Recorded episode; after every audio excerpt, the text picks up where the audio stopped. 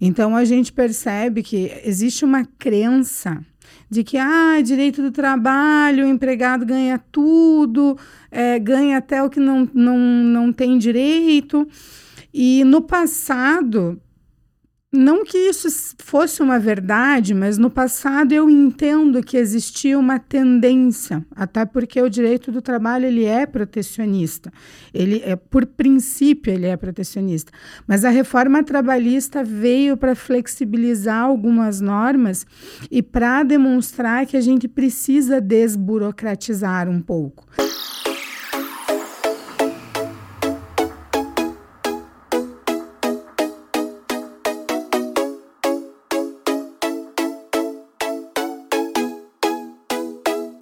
Olá, seja muito bem-vindo, seja muito bem-vinda ao Potencial Empreendedor, o seu canal de negócios. Meu nome é Renato Moreira. Antes de mais nada, curta, comente, porque hoje eu tenho uma convidada mais do que especial. Ela que é advogada, empreendedora, especialista em causas trabalhistas, doutora Bárbara Oliveira. Seja muito bem-vinda ao nosso canal. Que honra, que prazer tê-la aqui nessa tarde. Obrigada, Renato. Obrigada por me receber. É uma honra estar aqui hoje e eu espero que a gente possa fazer uma conversa bem produtiva. Que legal, que bom. Doutora, sempre sonhou em ser advogada? Já vamos cair direto na, na, na pergunta de, de que todo empreendedor tem que se fazer, né? Sim, na realidade, é, a minha história não tinha nada a ver com o direito. Eu sempre achei que eu ia ser bailarina clássica. Olha. Tudo a ver, né? Mas, infelizmente, não acabou, acabou não acontecendo, enfim, por questão de saúde. E chegou no ensino médio e eu tinha 17 anos e eu estava bem perdida. E uma professora minha do ensino médio chegou e falou: Bárbara, eu acho que você tem jeito para direito para jornalismo. E daí eu fiquei com aquilo na cabeça, porque afinal de contas já estava encerrando o prazo para inscrição para vestibular, e eu acabei fazendo vestibular para direito. E logo no primeiro período eu já comecei a gostar muito do curso, porque começa ali com as cadeiras de filosofia, sociologia, que era algo que eu gostava bastante. Aí no segundo período entrou direito criminal que todo professor fala que é a namorada de qualquer, a primeira namorada dos estudantes de direito. E, e eu realmente me apaixonei por, por direito penal, mas uh, quando eu comecei a estagiar e comecei a, a trabalhar com direito do trabalho, daí eu me encontrei.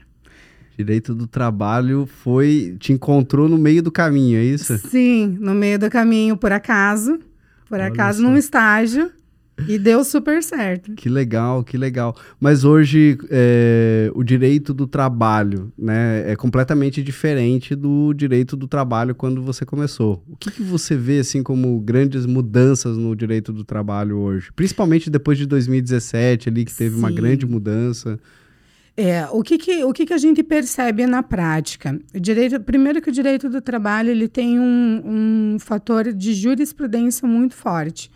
Então, assim, o direito ele tem diversas fontes, né? A lei ela não é a única fonte do direito.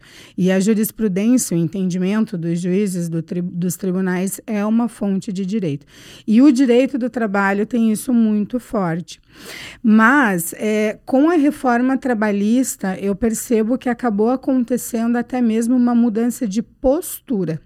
Então, alguns juízes e alguns tribunais que historicamente eram mais pró-empregado, por exemplo, acabaram é, dando aí decisões mais vanguardistas. Então, a gente percebe que existe uma crença de que ah, direito do trabalho, o empregado ganha tudo, é, ganha até o que não, não, não tem direito.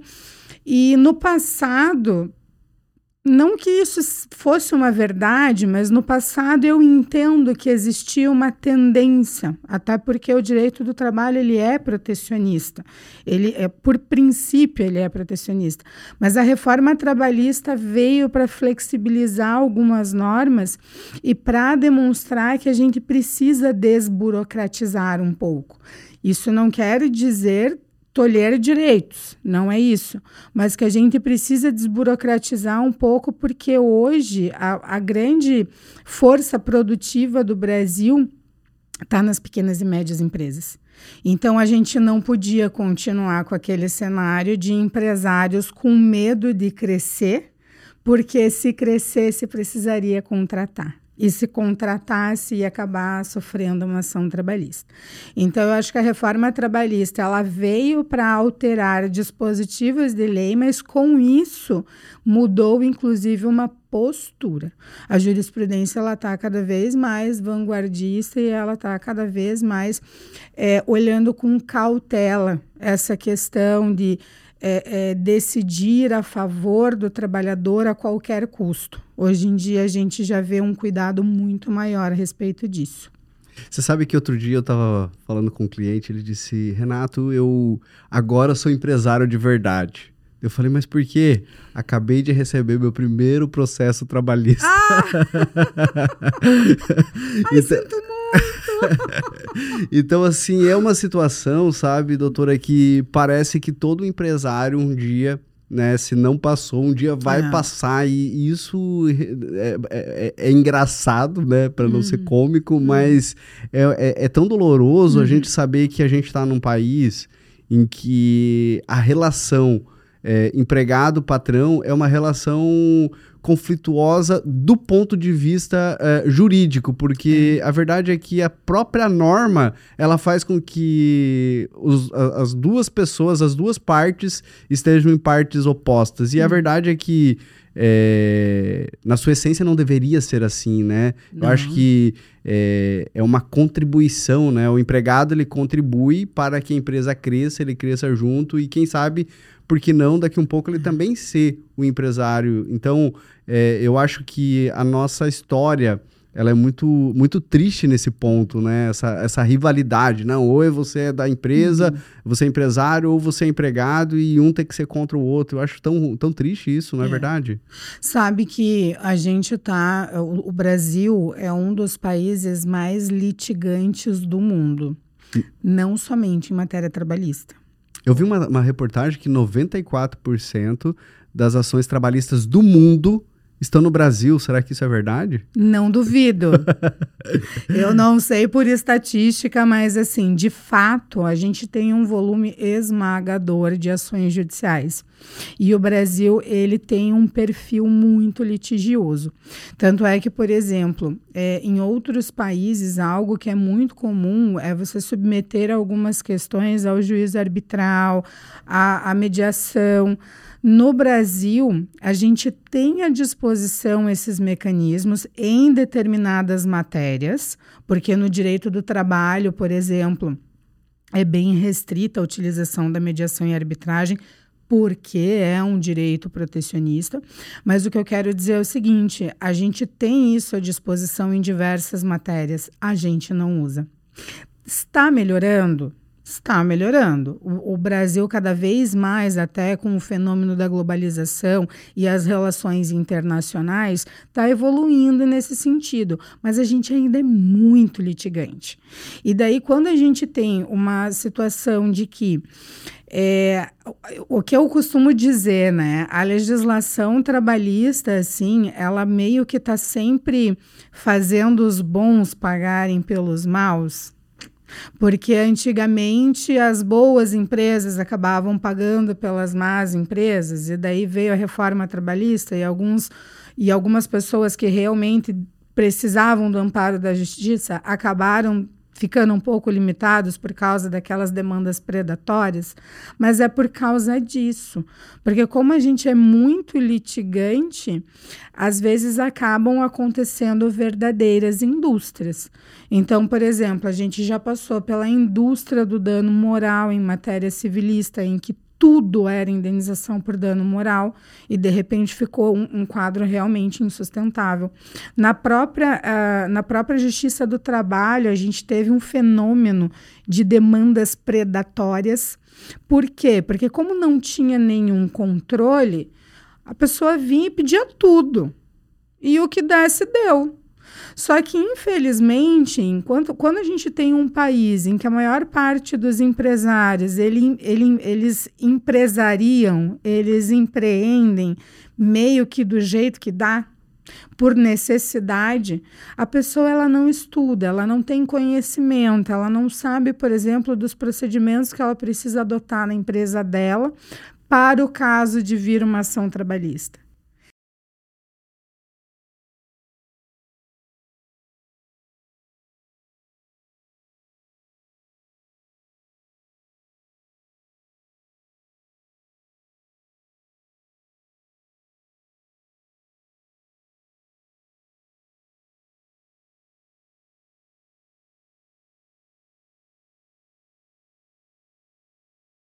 Equivocadas, tanto do lado dos trabalhadores quanto do lado das empresas, e isso fomenta uma, uma guerra eterna, em que o empresário está sempre com o pé atrás, achando que vai receber uma ação trabalhista no virar da primeira esquina, e o trabalhador ele está sempre também com o pé atrás, pensando quando que vai ser, quando que o, o, o sonho vai acabar e ele vai ser prejudicado não tem como crescer desse jeito. A gente precisa mudar essa postura. A gente precisa mudar as relações, sabe? Entre gestor e, liderado, enfim. É uma questão política, né? Porque eu acho que é, existe uma política que tenta ser protecionista do, da classe mais trabalhadora, em que ela incute na mentalidade dos trabalhadores de que o, não é o político que é ruim, é o empresário que é ruim. Então ele tenta, tenta distorcer o que está acontecendo com a economia. Não, não, não é meu problema de gestão. É o problema do empresário que está sendo muito ganancioso. É, enfim, é uma coisa que no Brasil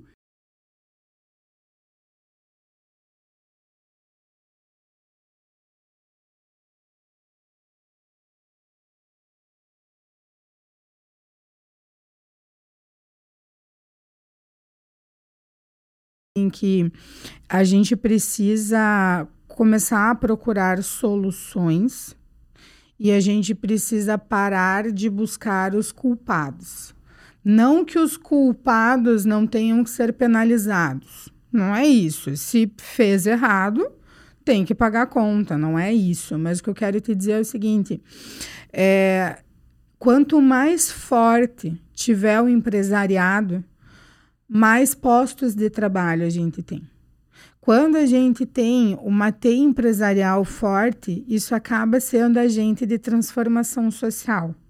Lógico, não é suficiente. A gente precisa cada vez mais educar os nossos empresários enquanto gestores e enquanto líderes, porque faz toda a diferença. Mas fato é que se não tiver empresa, não tem posto de trabalho. Exato. E se não tem posto de trabalho, a gente vai parar onde? Porque quer queira ou quer não, quando tem posto de trabalho, tanto o empresário quanto o trabalhador estão recolhendo os seus impostos, contribuindo com a máquina estatal para que a máquina estatal tenha a, a, a, a, a exerça a, a função. Exatamente, exerça a função. Exerça a função. Dê para quem não tem condições, proveja a, a, a, saúde, a segurança, a educação, só que tudo isso a gente precisa ter uma teia empresarial forte. Então a gente precisa começar a separar aquele empresário que ele de fato não entendeu que ele precisa daquela força de trabalho, que aquela força de trabalho merece respeito e aquela força de trabalho vai ajudar ele a ir mais longe. Então, esse empresário a gente precisa separar, porque esse sim, ele não entendeu o papel, a função social dele, do resto dos empresários. Porque enquanto a gente estiver culpando toda uma classe, a gente não vai conseguir ir longe. Porque o empresário, a empresa tem uma função social. Assim como o Estado tem uma função social, assim como a propriedade tem uma função social, mas a gente precisa começar a separar quem realmente não está cumprindo o papel de todo o resto. Enquanto a gente fizer uma caça às bruxas, a gente vai continuar estagnado. Isso é fato. Show. Que maravilha, não? Uma aula de direito constitucional aqui, praticamente. Mas me diz uma coisa, doutora. É, hoje, o teu escritório aqui em Florianópolis, né? Hoje tem muitos clientes. Qual é a principal falha que o empresário. É, eu sei que são muitos. é, e a verdade é que cada, cada porte de empresa, cada nível de negócio é. tem um tipo de falha, né? Não dá para generalizar Sim. e dizer, não, essa é a falha, mas é uma falha que acontece só no começo. Né? Uhum. E essa é uma falha que acontece só no final. mas a verdade é que, dentro desse contexto, qual tem sido é, o maior pecado hoje? O maior pecado hoje é, eu posso escolher três, não sei. Por favor, traga então os três maiores pecados. Os três maiores pecados. O primeiro deles é, sem dúvida, a questão da pejotização. E daí alguns vão olhar para mim e vão falar: ah, mas lá vem ela dizendo que não pode pejotizar. Não, gente, não é sobre isso. É porque quando a gente está falando de pejotização, a gente precisa entender que um contrato, um CNPJ, um MEI, uma nota fiscal não vão te proteger se na prática tiver subordinação estrutural. E esse é o maior erro que eu vejo de empresários que pejotizam. Porque eu já, assim, ó, é, mas 90% deles olham para minha cara e falam: não, doutora, tá tudo certo. Tem MEI, até emite nota fiscal. E eu fico pensando, gente, pelo amor de Deus. Então, assim, quando a gente está falando é, de vínculo de emprego, da escolha da modalidade da contratação, a gente, primeiro de tudo, a gente precisa entender se aquela função ela precisa ser ter este nível de subordinação ou não. E por que, que eu falo isso? Olhar para a função. Porque eu vejo empresários, por exemplo, que estão correndo um risco trabalhista absurdo, porque eles contrataram como PJ, mas na prática tem subordinação, mas a função não precisa. É só porque aquele empresário é controlador. Então, talvez se ele melhorasse os mecanismos, os processos, ele conseguiria ter um PJ de verdade. Mas não, ele está subordinando. Então, isso é algo que eu vejo muito acontecer. É, é empresários que eles pejotizam mas mantém a subordinação, sendo que algumas funções realmente não têm o que fazer, a própria, a própria natureza da função exige e deveria estar seletista, mas tem alguns que nem precisariam. E fora isso, a gente ainda tem uma briga na jurisprudência, né? Porque o STF, por exemplo, quando a STF decidiu que a terceirização de atividade fim, atividade meio é legal, que você pode terceirizar, ele abriu uma margem muito grande para pejotizar. Mas fato é que o TST ainda não acompanhou essa jurisprudência e cada tribunal tem um perfil. Então, por exemplo, o tribunal TRT4, que é um pouco né, mais pró-trabalhador, ele vai segurar um pouco mais nessa questão do, da subordinação. O TRT2, que é um pouco mais pró-empresa, ele já é um pouco mais vanguardista nessa análise. Então, a gente precisa entender aonde que, se, aonde que esse colaborador está, qual que é a função, se exige realmente subordinação ou não, para definir se ele deve ser CLT ou PJ. Só para só constar, onde é que é o TRT, TR, TRT2 mesmo? Porque tem muita gente aqui que vai querer saber qual é a região ah, do TRT2. É. O TRT4 é o do Rio Grande do Sul, o TRT2 é o de São Paulo. Ah, e bem. o nosso aqui é o TRT12, que ele uh, mudou bastante no, no após a. Aqui a, em Santa Catarina. Aqui em Santa Catarina. Uhum. Ele mudou bastante após a, a, reforma trabalhista. Hoje ele tem um posicionamento bem equilibrado, mas depende muito da Câmara também. É porque. É... Existe também um posicionamento que eu já vi em alguns casos em que é, o juiz entende o seguinte, e aí você me corrija se eu estiver enganado. Estamos aqui para aprender com a doutora Bárbara Oliveira. Mas assim, que se é uma pessoa que tem um nível de instrução de nível superior, por uhum. exemplo, ele já tem uma consciência maior de que se ele é, topou uhum. essa jornada nesse formato de PJ, ele, ele não, não, não, está sendo enganado, ele não está sendo ludibriado pela, uhum. pelo empresário com relação a, a ser um PJ. Então, é, como é que você vê isso? Já existe esse entendimento, mas o que, que acontece? Às vezes depende muito do perfil do julgador também. Por quê? Porque quando a gente está falando, por exemplo, de definir se tem subordinação, se não tem, se tem capacidade de escolha, por assim dizer, é, a gente está. É, é, um, é um cenário um pouco subjetivo. Mas, assim, o que, que acontece? A CLT, a reforma trabalhista, ela trouxe alguns. Ela não trouxe um dispositivo específico, mas ela trouxe alguns dispositivos, dando mais liberdade de negociação para funcionários que têm um salário mais elevado, porque daí subentende-se que tem um salário mais elevado tem essa, né, tem uma, uma capacidade de compreensão e, portanto, de decisão melhor. E daí, com base nesses dispositivos e fazendo uma interpretação sistemática da CLT, alguns juízes já vêm bem forte com esse entendimento para as mais variadas matérias, inclusive para vínculo de emprego. Mas quando a gente tem alguns, uh, alguns juízes que eles têm um perfil mais pró-trabalhador, e considerando que a justiça do trabalho ela é é, é, ela é protecionista por princípio, né? Um dos pilares do, do direito do, do, trabalho é a proteção ao mais fraco.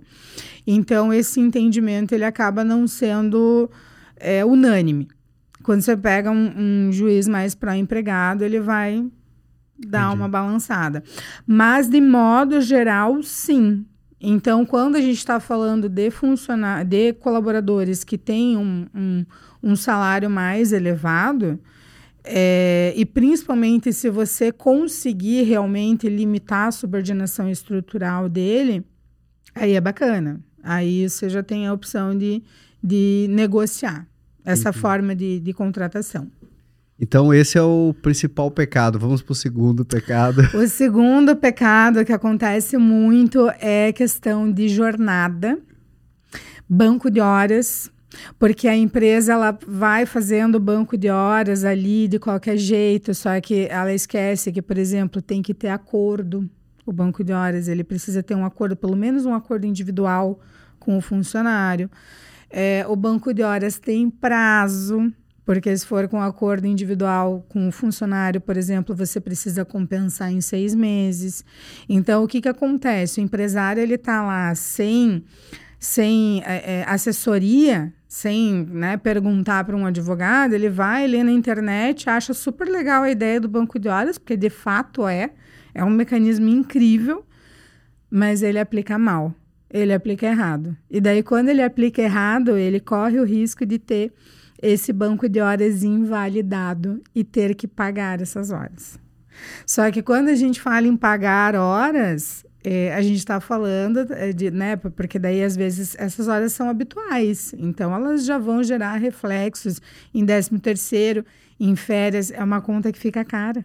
Então Tem por isso que é seis meses é, é o período máximo para compensar as horas para acordo individual. Para acordo individual. Quando o banco de horas ele está fundamentado na convenção coletiva de trabalho da categoria ou num acordo coletivo de trabalho fi firmado com o sindicato, aí são 12 meses. Mas aquele acordo individual ele precisa estar escrito, ele não pode ser tácito, diferente do acordo de prorrogação de jornada que a jurisprudência admite de forma tácita o banco de horas, ele precisa estar tá por escrito.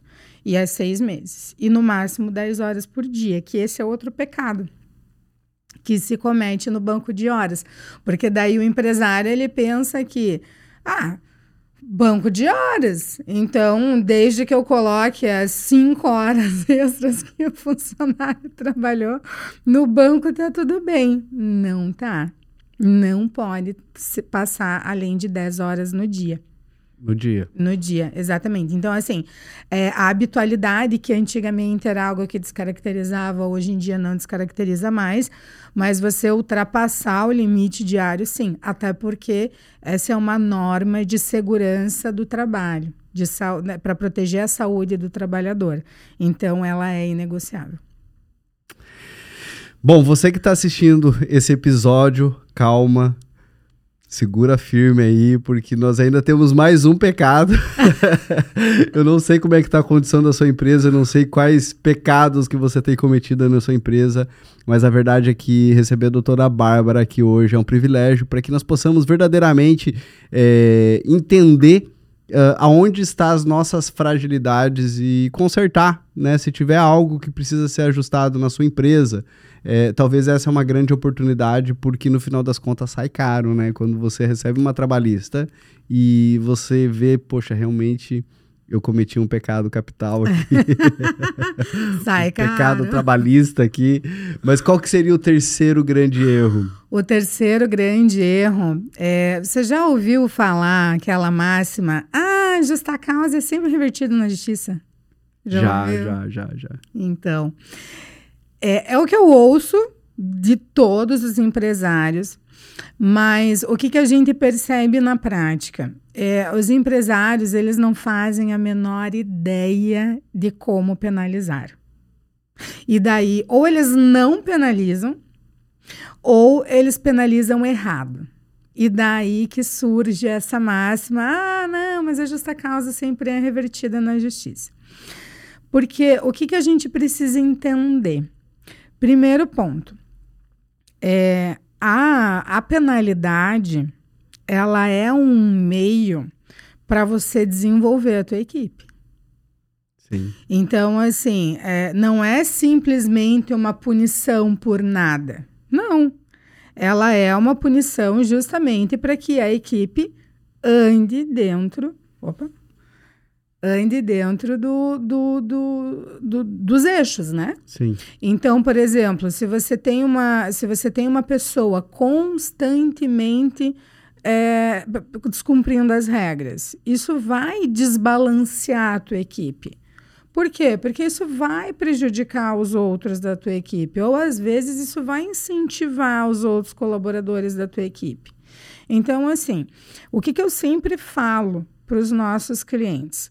Todo mundo tem que fazer a sua parte.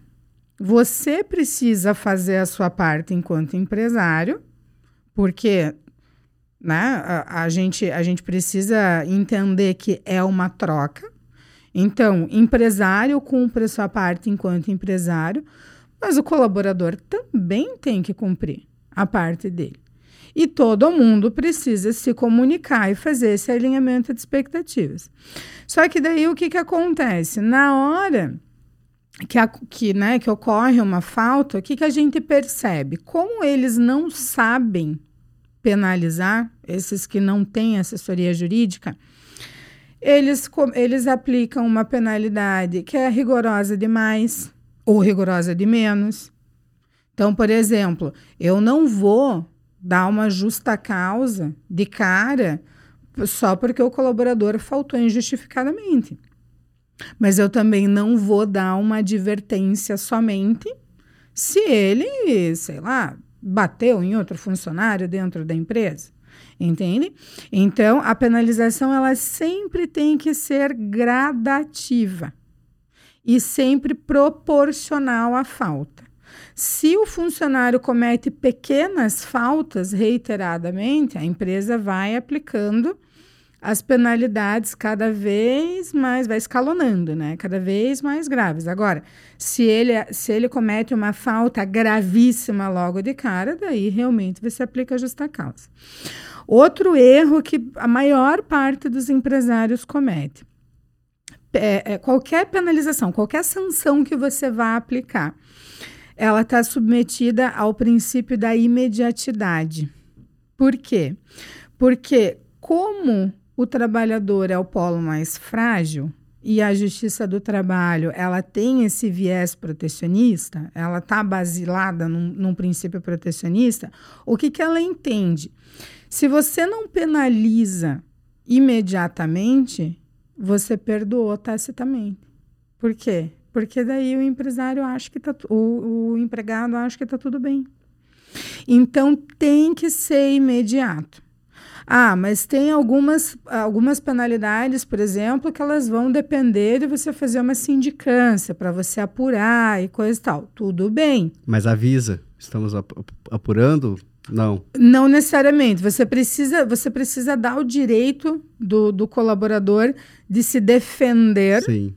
Mas você não precisa necessariamente avisar que iniciou agora.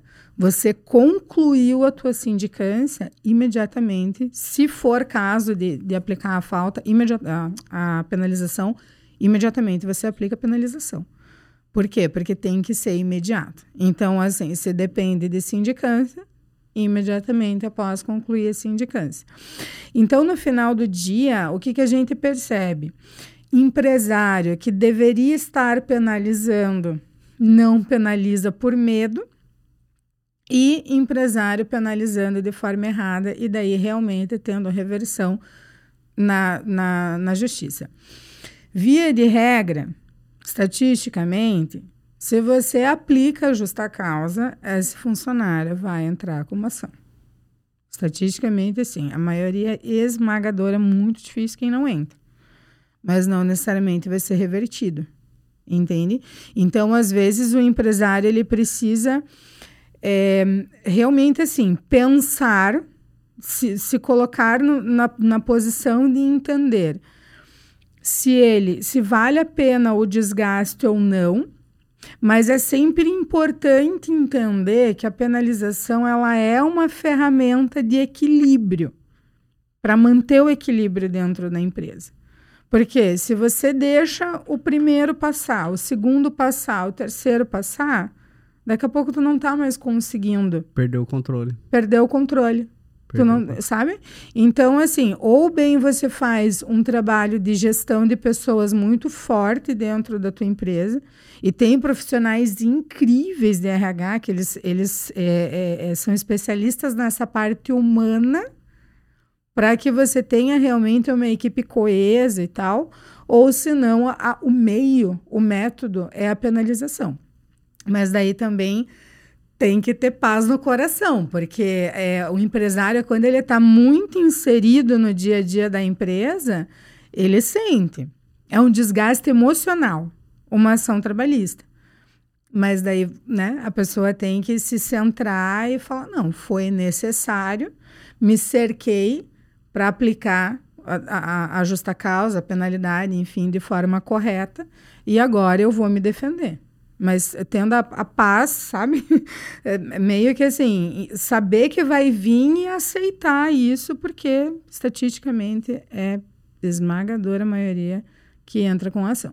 Eu tenho percebido, né, e isso não só pelo meu negócio, mas pelo negócio de amigos, pela, pela importância que as pessoas têm dado hoje, os empresários que nos cercam, para a cultura construir uma cultura, uhum. né, valorização do empregado, né, feedback um a um, fazer realmente estar próximo do empregado. Isso tudo eu acredito que seja muito mais eficiente do que até mesmo uh, se cercar de questões legais. Questões legais, eu acho que quando o empresário se preocupa com a cultura, questões legais ele vai tratar caráter. Uhum. A pessoa saiu, né, é, de forma injusta, talvez, ou até mesmo de forma justa, uhum. mas a questão é que se você é, é, transparente, se você é claro com o seu colaborador, você constrói uma relação de parceria com ele, não uma relação de é, empregado-patrão, uhum. isso certamente vai trazer muito mais, é, muito mais é, relacionamento, né? É uma relação mais relacional, mais intimista, ah. mais, sabe? Eu acredito que, é, sim, nós temos que estar ligados ao que pode, ao que não pode. Eu acho que tudo que você trouxe aqui é muito importante. Uhum. Eu até quero entrar num outro ponto que você trouxe aqui. Eu quero voltar nesse ponto, porque é muito importante a gente entender como aplicar as coisas certas. Uhum. Mas a verdade é que é, a, a questão trabalhista ela acaba ficando em segundo plano quando você começa a cuidar da pessoa.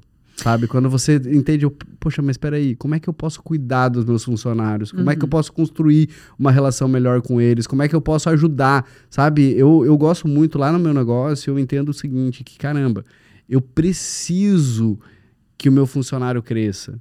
Eu uhum. preciso dar para ele ferramentas, eu preciso dar para ele oportunidades, eu preciso mostrar para ele que nós estamos juntos, que ele não é, ele não trabalha para mim ele trabalha para ele, uhum. sabe? A única diferença é que o CNPJ ainda não é dele, sabe? Mas ainda, ainda assim, eu tenho a possibilidade dele se tornar dono desse CNPJ. E uhum. se não for dono desse CNPJ, é, que talvez no futuro ele tenha o dele, mas que nesse momento ele, ele aproveita a oportunidade, porque quando você é o empregado, uhum. você pode empreender sem se preocupar com o risco. Exato. Então, assim, poxa, é, é uma relação completamente diferente quando você é, traz essa cultura para dentro Sim. do seu negócio, sabe? E, e, aos poucos você vai separando o joio do trigo e aquele empregado que é mau caráter, que está ali querendo é, tirar alguma vantagem, ele vai, ele vai sair, uhum. né? E não vai fazer parte daquilo. Então, você seleciona melhor as pessoas.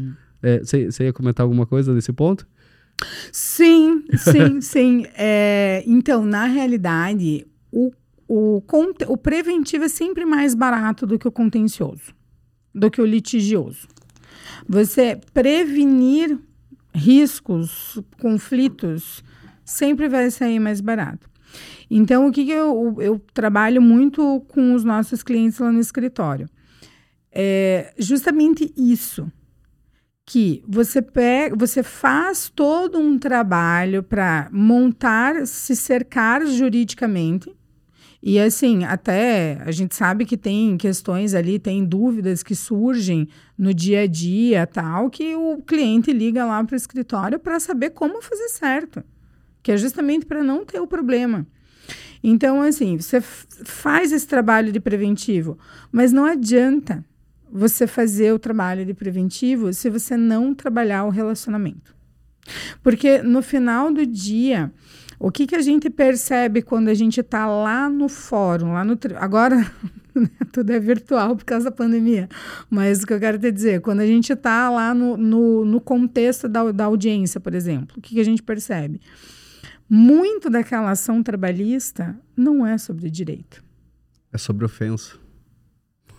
É alguma mágoa que ficou, sabe, que ficou mal resolvida. Então, assim, é, faz o preventivo, e o trabalho do preventivo é um trabalho constante, porque vai surgir dúvida o tempo inteiro, vai mudar a lei, vai mudar o procedimento, vai vir uma resolução, por exemplo, da Receita Federal que gera impacto em matéria trabalhista. Então, isso vai acontecer periodicamente. Mas nada adianta se você não entender que o teu colaborador é um ser humano. Ele não é uma máquina, ele não é um robô e ele não é o adversário. Ele é um ser humano. Então, precisa. Precisa, precisa, precisa você é, é, trabalhar essas relações. Precisa você fazer o teu colaborador se sentir parte. Porque pertencimento é uma das, é uma das melhores formas de você evitar litígio, evitar ação judicial, é você fazer o teu colaborador se sentir parte.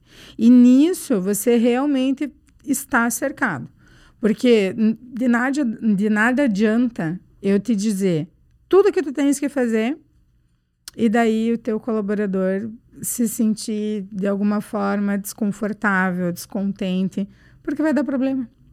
Se não for uma coisa, é outra. Se não é outra, vai ser uma alegação de assédio moral.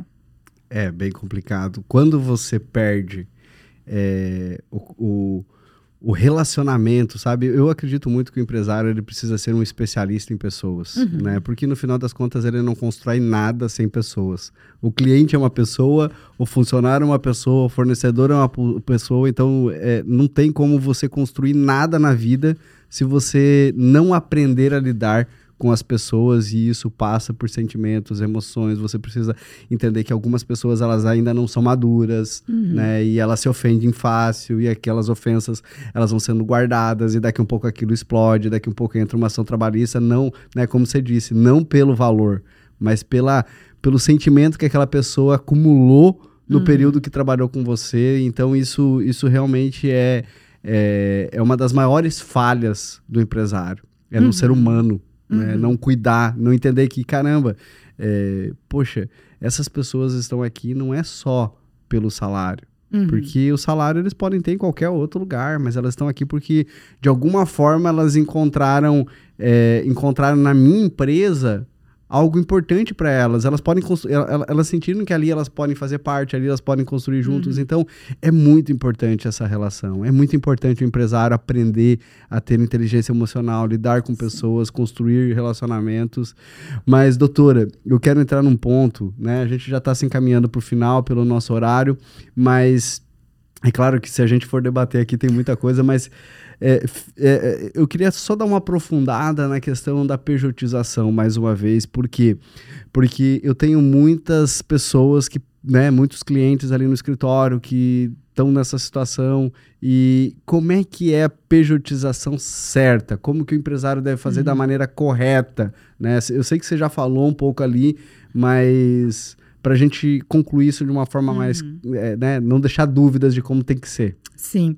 É, o que, que acontece? O, o, o vínculo de emprego pela CLT, ele tem que ter habitualidade, pessoalidade, onerosidade, subordinação. Só que no final do dia, o, o requisito mais importante e que é também o mais complexo de se analisar é justamente a subordinação.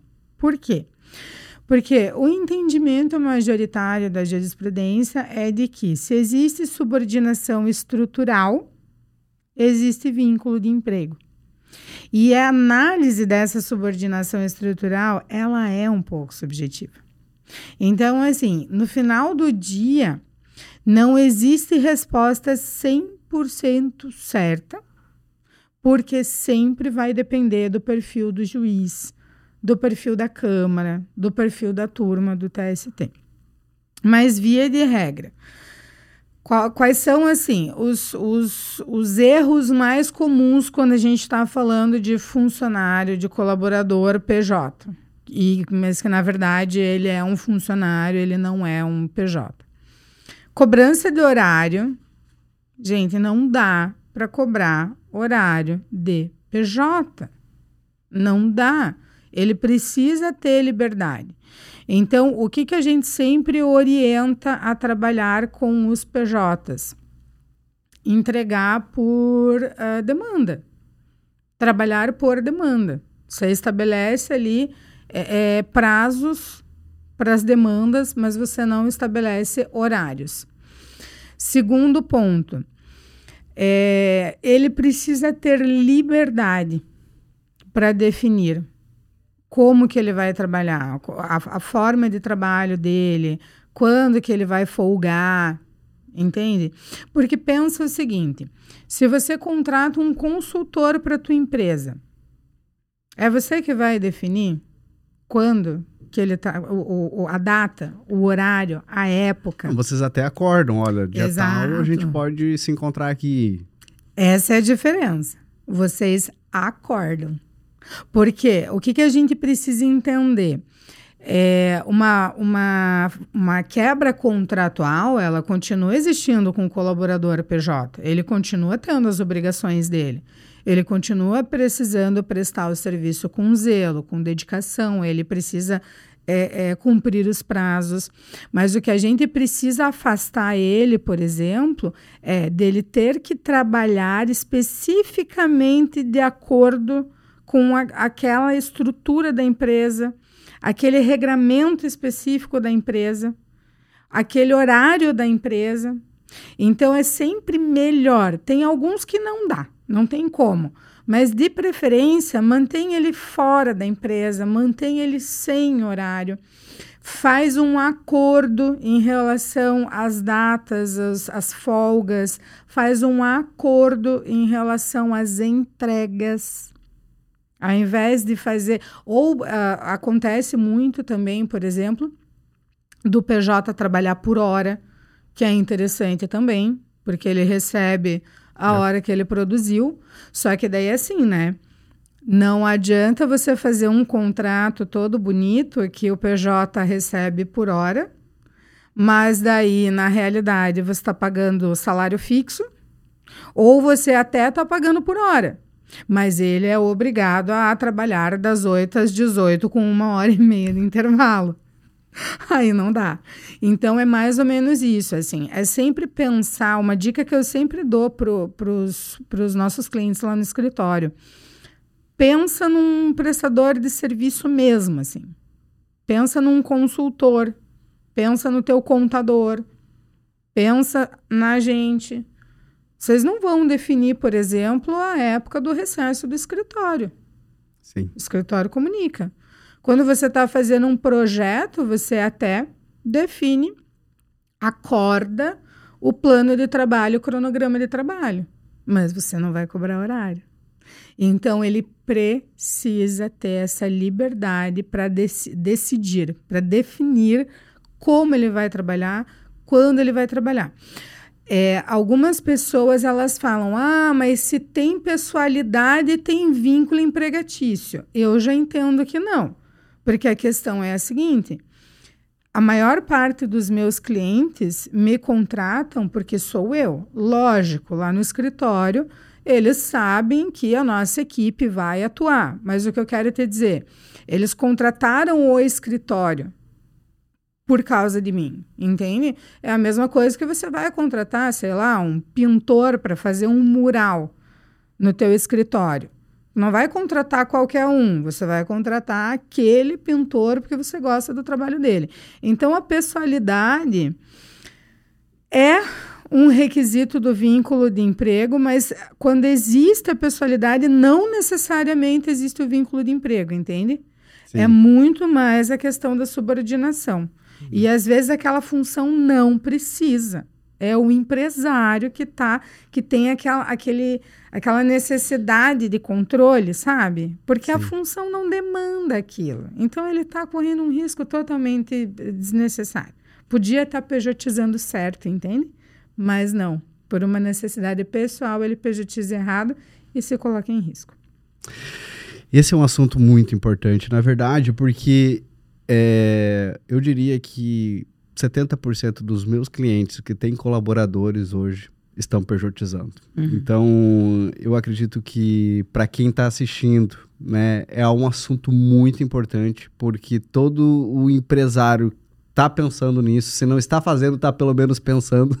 e fazer. Uhum. Então, tome muito cuidado. Né? Eu queria que você deixasse um recado final. Eu posso deixar aqui na descrição desse vídeo, doutora, os seus contatos para quem quiser saber mais informações sobre isso. Ficou com alguma dúvida? Claro. Hoje vocês atendem o Brasil inteiro, né? Sim, atendemos o Brasil inteiro. Ah. Fora de, fora de Florianópolis, né, a gente atende majoritariamente online, mas se houver necessidade também a gente se desloca. É que hoje também é, o, o fato das audiências também uhum. serem online também facilita demais, né? Muito, completamente. Legal. E como a gente já trabalha com o Brasil inteiro há muito tempo, desde antes da pandemia, então, assim, entendimento de jurisprudência não é uma barreira.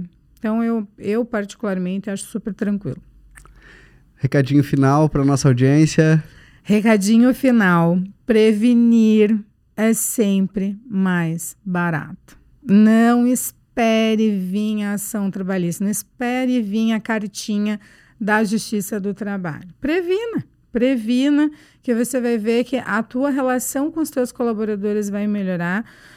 O empresário vai trabalhar mais em paz. E se vier algum problema, esse risco ele já está previsto e contingenciado, porque o problema não é assumir risco. Atividade empresarial é feita de assumir risco. O problema é assumir risco que o empresário não conhece. É o risco que está no ponto cego. Esse é um problema. Então, previna, previna, previna. doutora, muito obrigado. Hoje recebemos aqui no estúdio a doutora Bárbara Oliveira, a nossa advogada trabalhista, que está se preocupando muito com os nossos clientes e que certamente tem ajudado muitos deles. E você que nos acompanhou até aqui, não deixe de curtir, compartilhar, seguir as nossas redes sociais. Afinal de contas, esse canal está crescendo com a sua ajuda e nós vamos chegar a milhares de empresários com um conteúdo exclusivo para empreendedores, trazendo gente de peso aqui, pessoas que fazem acontecer, homens e mulheres que realmente fazem a diferença na economia e que certamente vão trazer insights que vão nos ajudar a prosperar. Muito obrigado pela sua audiência. Te vejo no próximo episódio. Obrigado, doutora. Obrigada pela oportunidade de estar aqui. Adorei. Um abraço. Um abraço.